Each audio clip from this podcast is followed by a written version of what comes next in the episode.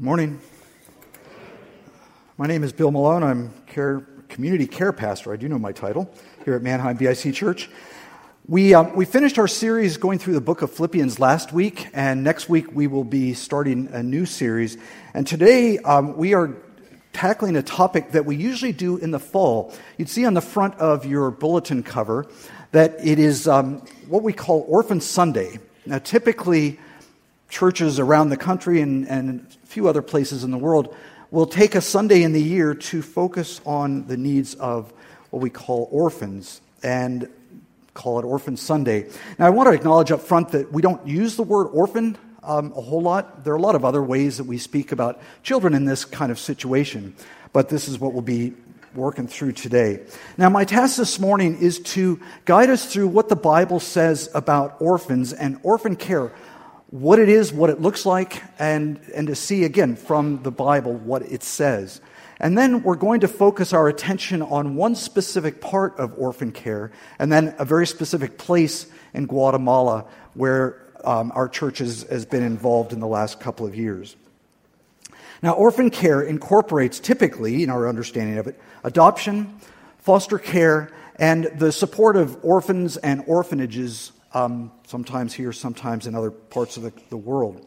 I had a phone conversation this last week with a friend of mine, not part of the church, but who has been experiencing some of these kinds of things with, again, what we call orphan care. She and her husband adopted, I think, three children from a country in Asia several years ago. And one of their, their sons is right now really hitting the peak of some of the most difficult times that they knew was going to happen.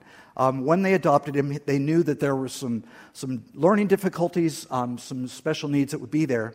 But the one thing that's really come out is that where he, uh, the time he spent in an orphanage in that country where he grew up, um, was not like the orphanage that we're going to be talking about today. It was one of those places where, for whatever reason, he was just never held. He wasn't cared for.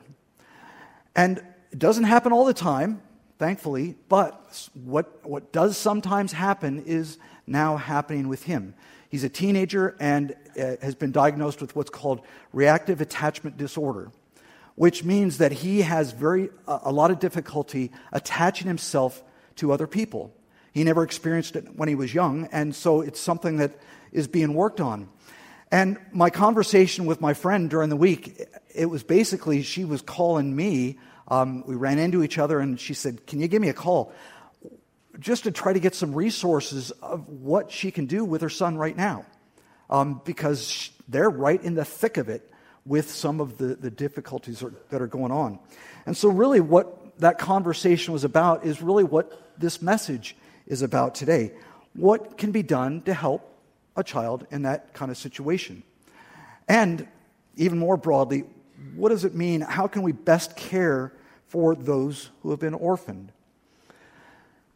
So that's what we're going to be thinking through this morning. Now, before I go on, I, want to take a moment to pray. Um, several things to pray for. Uh, this weekend is a senior high retreat. They normally call it a winter retreat, which, with this beautiful weather, it means change some of the activities. Um, they are not going to do any, any, you know, getting on the uh, snow and ice. Um, so we want to pray for, uh, for our students who are away.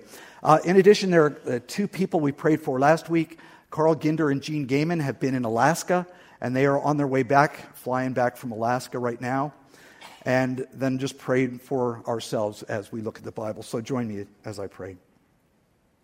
Lord, thank you that we can take time to pray that we can take time to pray to you, our God who is God of this whole world and beyond. And so as we think of people and places far away, um, as well as places nearby, we pray for your working. Uh, we pray it'll be a good weekend for the students at the high school retreat. Um, as they've had to make shifts with their activities, I pray for safety, for a great time, for connection with you and with each other. I pray for your blessing on all the leaders and again on for the students that are there. Lord, I think of Carl and Jean as they fly back for safety and uh, a long day of traveling, and we pray for your blessing on them. Thanks for the work they were able to do this week. And Lord, we pray for ourselves as we look into the Bible. Help us to understand what you say to us. Help us to take it in and understand what it means and how we respond to it. In Jesus' name we pray. Amen. As I was starting to prepare for this message several weeks ago, I, would never spoken about orphan care or anything like this. I, I started doing some serious Bible study, and I used two sources. One, this really old one, um, it was a Hebrew concordance, and it's literally like that thick. Um, when my kids were little, we used to get those big books out to give them a little booster in their chair. You know, it's those kind of big books that you don't get out a whole lot, as well as a great site called BibleHub.com. So I was using the new and old um, just to try to find out what does the Bible say about this issue. I started off looking at the word adoption because adoption is something that's very typically associated with it. But I, I didn't really find a lot. Um, in terms of adoption as we understand it, there are a few instances of it, but not a lot. Uh, most of the time, it's talking in a figurative sense where God adopts us as his children when we believe in Jesus we become part of God's family. And so what I did is I, I just took a step back and started looking at the word orphan and traced it through. Uh, most of the time it's in the Old Testament. But what I found was something I had an idea was there, but it was much stronger than I realized. Out of 42 times that the word orphan is mentioned, 37 of them mention orphans and caring for orphans in the context of two other to other groups of people that are very significant, that had other kinds of needs. And you see it up there on the screen orphans, widows, and foreigners. Or we often talk about people who are immigrants or refugees. These three groups of people, 37 out of 42 times, are mentioned together as people who are in need of care. Now, they're, they're very vulnerable people for different reasons, but people in some sort of difficulty. Now, one of the basic things about Bible study is when you see something repeated and you see it as dominant as this was, you need to stop and pay attention. And the point of attention for us here is the consistent message is that God cares very deeply for people in this situation. He cares very deeply for orphans, cares very deeply for widows, and he cares very deeply for foreigners, the immigrants and refugees among us. Now, I mention all this just because I think sometimes we go into maybe what we might think something might say, what God might have to say. But I, I, again, I'm saying it because it's so strong in the Bible that this message just needs to come through loud and clear. We're going to look at three passages, two in the Old Testament, one in the New, that talk about care for orphans. But again, because of the way the Bible has it, you'll see these other groups mentioned. Now, if you have your Bible or device, we're going to look at Deuteronomy chapter 24 first. Fifth book of the Bible in the Old Testament. Again, chapter 24, starting in verse 17. Now, this is Moses speaking here. That's who the, the person um, that this is recording, what he had to say, speaking to the Israelite people. Starting in verse 17 says, True justice must be given to foreigners living among you and to orphans, and you must never accept a widow's garment as security for her debt. Always remember that you were slaves in Egypt, and that the Lord your God redeemed you from your slavery. That is why I have given you this command. Now, just to stop there, the, the Israelites at that point, the story of Deuteronomy is they were on their way out of their 400 years of oppression. God had, had delivered them out of it. They were on their way to the land God had promised. That's when this, this took place. So that's the idea of what, what it says here. Right, picking up at verse 19. When you are harvesting your crops and forget to bring in a bundle of grain from your field, don't go back to get it. Leave it for the foreigners, orphans, and widows. Then the Lord your God will bless you in all you do. When you beat the olives from your trees, don't go over the boughs twice. Leave the remaining olives for the foreigners, orphans, and widows. When you gather the grapes in your vineyard, don't glean the vines after they are picked.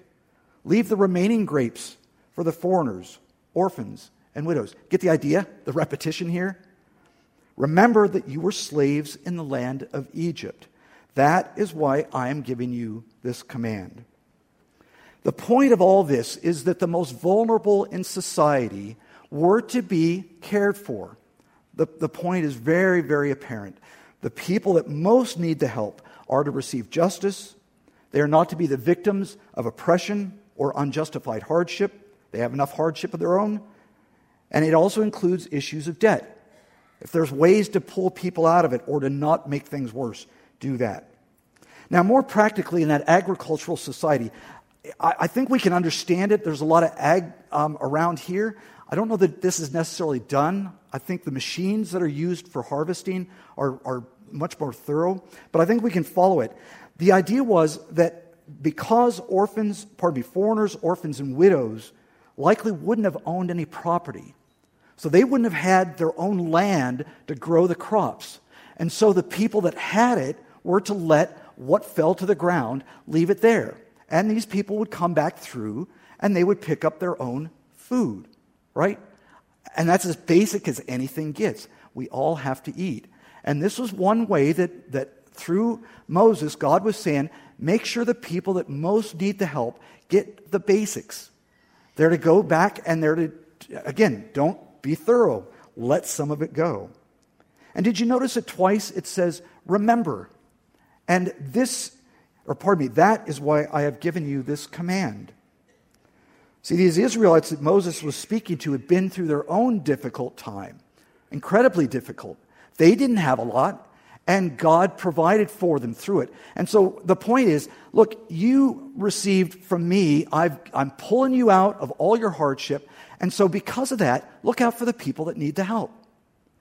The idea is, again, so straightforward. The Lord had done that for them, and so He expected them to do that for others.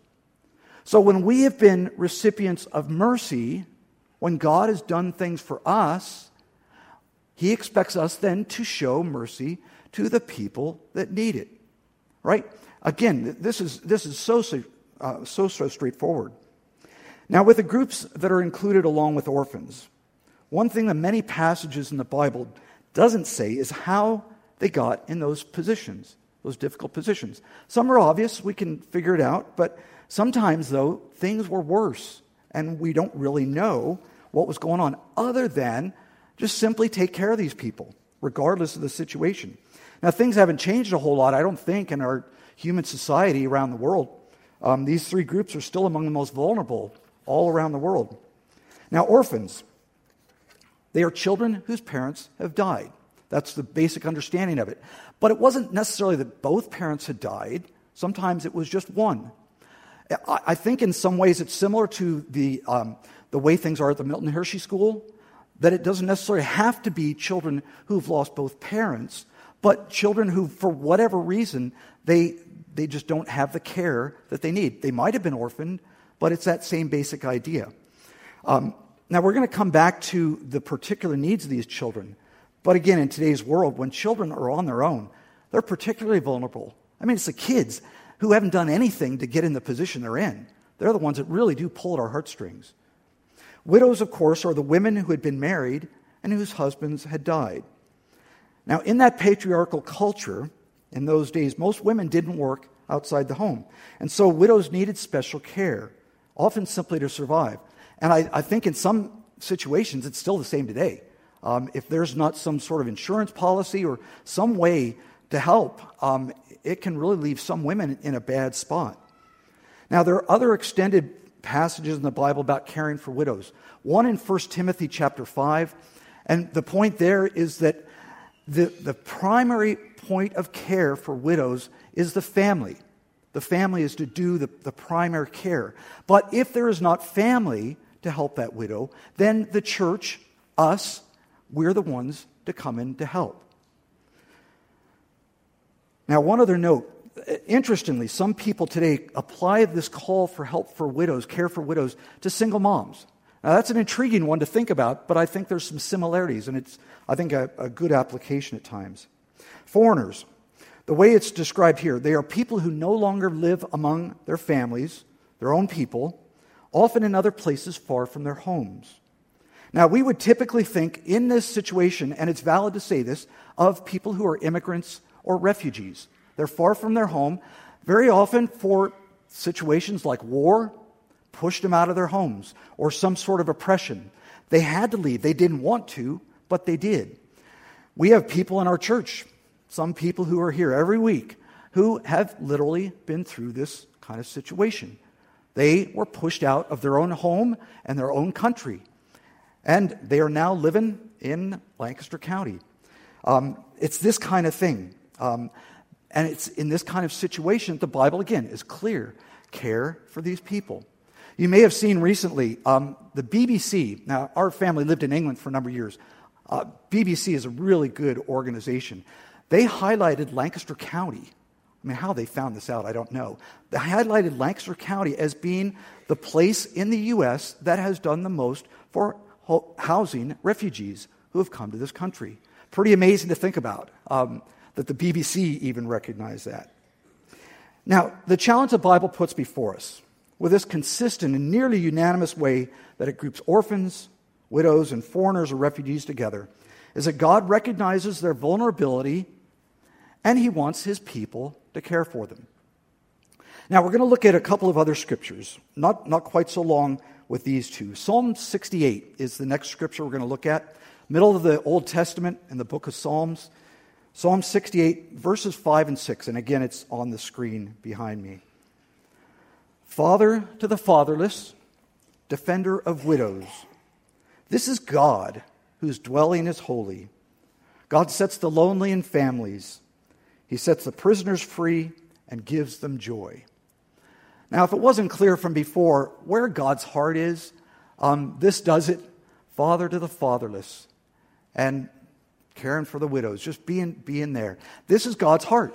And he again recognizes the people who most need the help. Father to the fatherless. Last scripture is from the New Testament, the end of James chapter 1. So there's only two places actually in the New Testament that mention orphans, and this is one of them. Um, last verse, verse 27, again, it'll be on the screen, says this Pure and genuine religion in the sight of God the Father means caring for orphans and widows in their distress and refusing to let the world corrupt you. Now, that there is distress for orphans and widows, uh, you don't have to think real hard about it. it. It's there. And two things I think that can be identified as sources of distress one is bereavement. You know, they've lost someone very, very close to them, either a parent or a spouse. And the second is one that often goes with it poverty. Very often, they had specific needs with just the basics of life, with their money and that kind of thing. And so, again, the, the consistent message here care for them. Literally, it, care there means visit. Interesting to think about. Visit the orphans and widows, but providing that basic care that's there. So, with all this, I, I want to make what I hope will be a clear and strong statement that is without doubt challenging for us from the Bible. See, God loves all people, right? No question about that. But God very clearly is on the side of the underdog. You see it regularly all through the Bible. The people who most need the help, God consistently makes it clear that's where His heart is, and that's what He wants His people to do. Take care of the people that need the most help. God is on the side of the underdog. So the people who are vulnerable, widows, foreigners, immigrants and refugees, and with our focus today, the orphans, these are the people to look out for, to provide care for them, and not to do any harm. And because the Bible is clear that God is on the side of the underdog, he wants his people to be on their side as well. So we can say it this way orphan care, widow care, foreigner, refugee care. All three of them, they go hand in hand. And that, again, is God's very heart. So, focusing back on orphans, and this is where we're going to run a little bit with what orphan care is in our world today, and then what it might look like for us in our part with it. In the last few years, a lot of, um, a good bit of time and attention has been spent by a number of churches in this country and, and a few other countries about this thing that we call orphan care. It takes concrete form in two main ways. And the first is the encouragement and support of uh, people who adopt and people who provide foster care. That just helping people in that whole, whole realm. Now, there's a couple of photos that are going to be up on the screen here because adoption is very personal for me. Um, on the right there, that's our granddaughter, our younger granddaughter, Gloria, and she is our absolute delight. Um, no question about any grandparent here. Yeah, you love your grandkids, and and she is our doll. Um, we saw her when she was four days old, day after she came home from the hospital, and she's just our treasure. But adoption from my family, interestingly, goes the other direction. Um, my dad was adopted. And the man in this photo, um, I actually never saw this photo until about four or five months ago. My mom found it buried away somewhere. Um, this was my dad's birth father. Now, he died, I think, like six days before I was born. It was an accident, and, and I don't know a whole lot about it. But for some reason, and reasons we're never going to understand, he gave up his rights as a parent. Um, and so this is, this is just an interesting thing. But again, adoption is, is just very, very personal for me because it goes way, both ways with the generations. Now, as most of us are aware, there are a lot of quality agencies and organizations out there that assist and help arrange adoption and foster care, both in a domestic sense in this country as well as internationally. Now, just something I've found so intriguing since being on the staff here at Manheim BIC. Adoption and foster care is one of those unique features of our, our church that I don't know that anyone who's been around here for a long time could have foreseen. That there are a lot of families that have adopted and provide foster care here. And I, I don't even ad- attempt to try to count them or to name them all because I no doubt would miss some, but it's an amazing thing to see. And we have an, a group that's part of the church called Blessing Innocent Children that provides mutual um, support and encouragement for all those families that have adopted and provide foster care. And I get to sit in their meeting. I've sat in several of their meetings, but last one was about three weeks ago. And it just, it was a tremendous thing for me to sit there and, and recognize in that circle of, of people, these are families in the thick of it. They are the ones who are who have adopted recently or in the process of it. And so they're going through all the, the issues that go with it, the joys and the difficulties. And again, it's just an awesome thing to be, be part of that. As far as I understand, there are currently, and I say at least, at least six families in the church that are in the process of adopting, including four from China. And that's not planned. You know, you just can't arrange that kind of thing. Um, God's very much part of it. It's, it's just interesting to watch.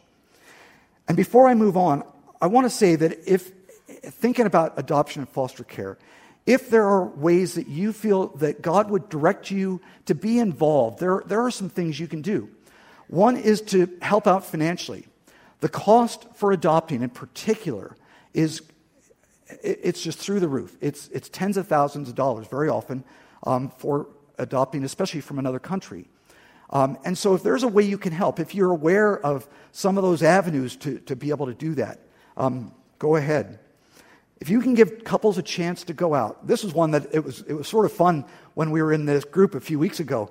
A date night. You know, fancy that thought, you know? Get a chance to get, get away from the kids for a little bit, right? And, but it takes somebody that is going to be able to provide the childcare. And um, so, again, that's, that's just putting it out there. If that's something you're able to do, just go for it. Um, my wife is going to give my son and his wife a chance to go away next, next weekend. Um, she's going to go spend the night overnight uh, just to let them get away. It's that kind of thing. And again, that's one way to do it.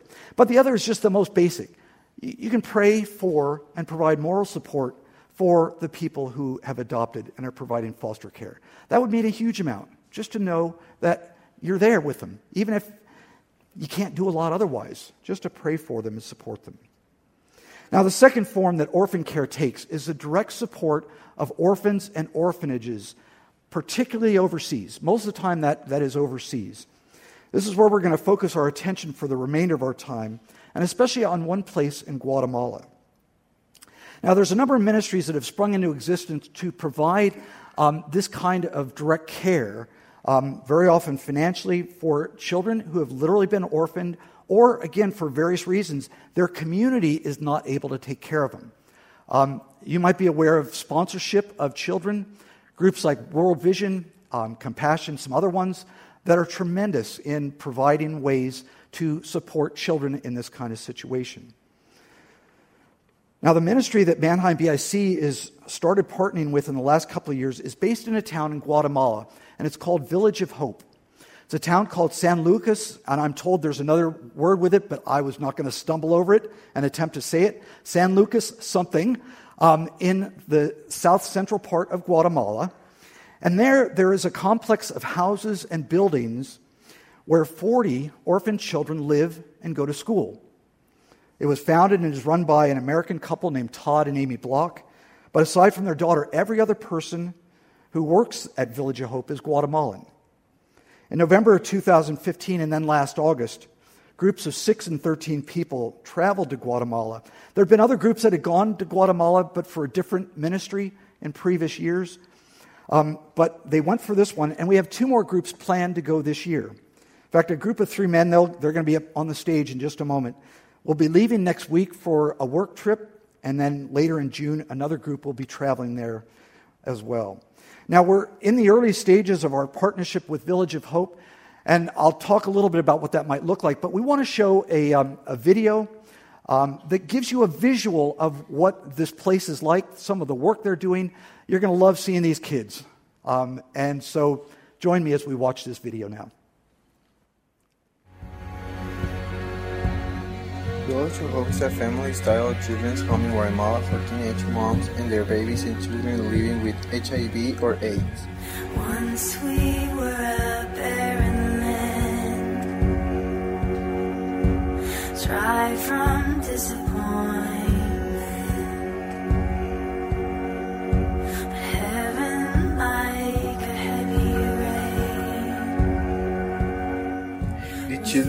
Come to Village of Hope for different reasons, but mostly because of abuse or the loss of parents and family able to care for them. These children come to find refuge and healing.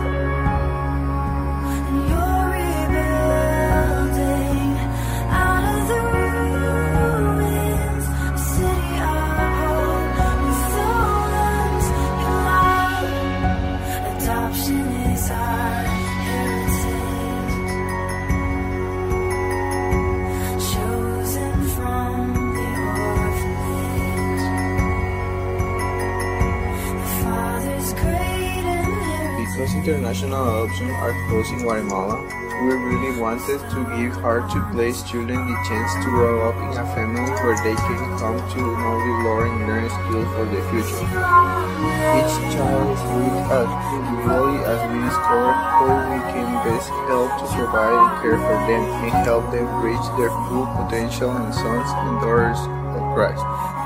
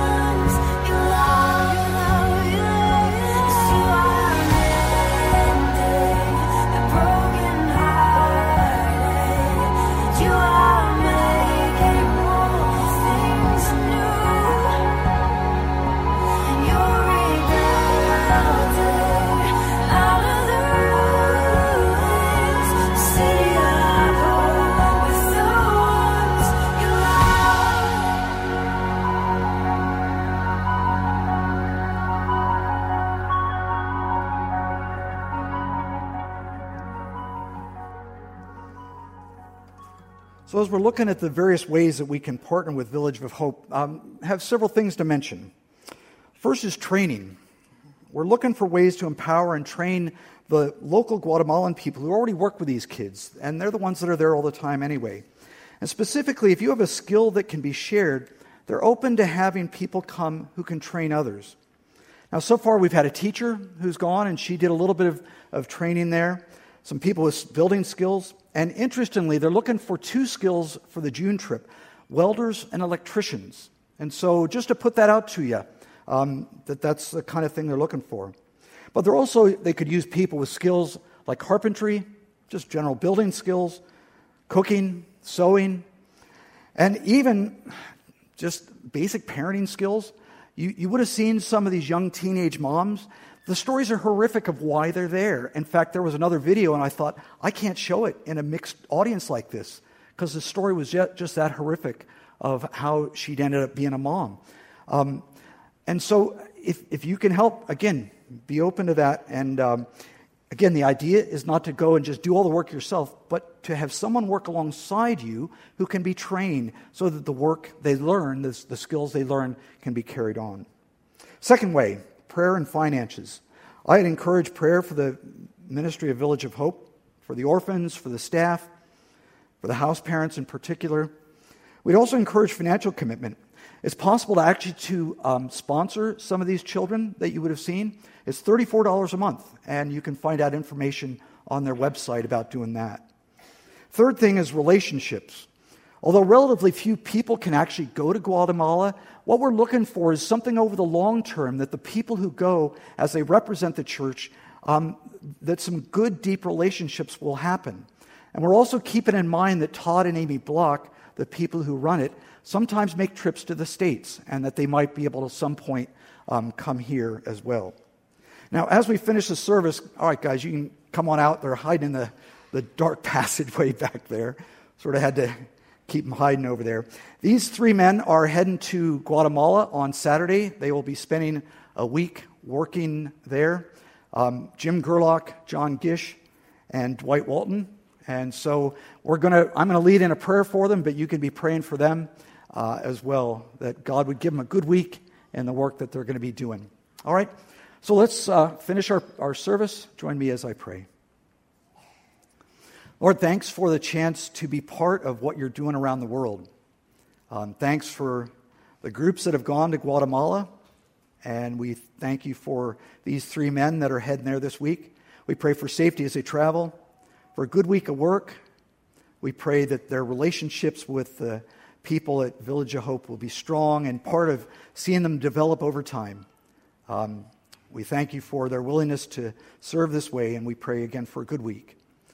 And Lord, for all of us, we pray for your working in us as you do make it very clear what your heart is for the orphans, for the widows, and for the foreigners and refugees. And as we thought about orphans today, I pray that you'll guide us in doing all we can with what we've been given to help and share in sharing your heart and the practical, tangible ways that we can do it.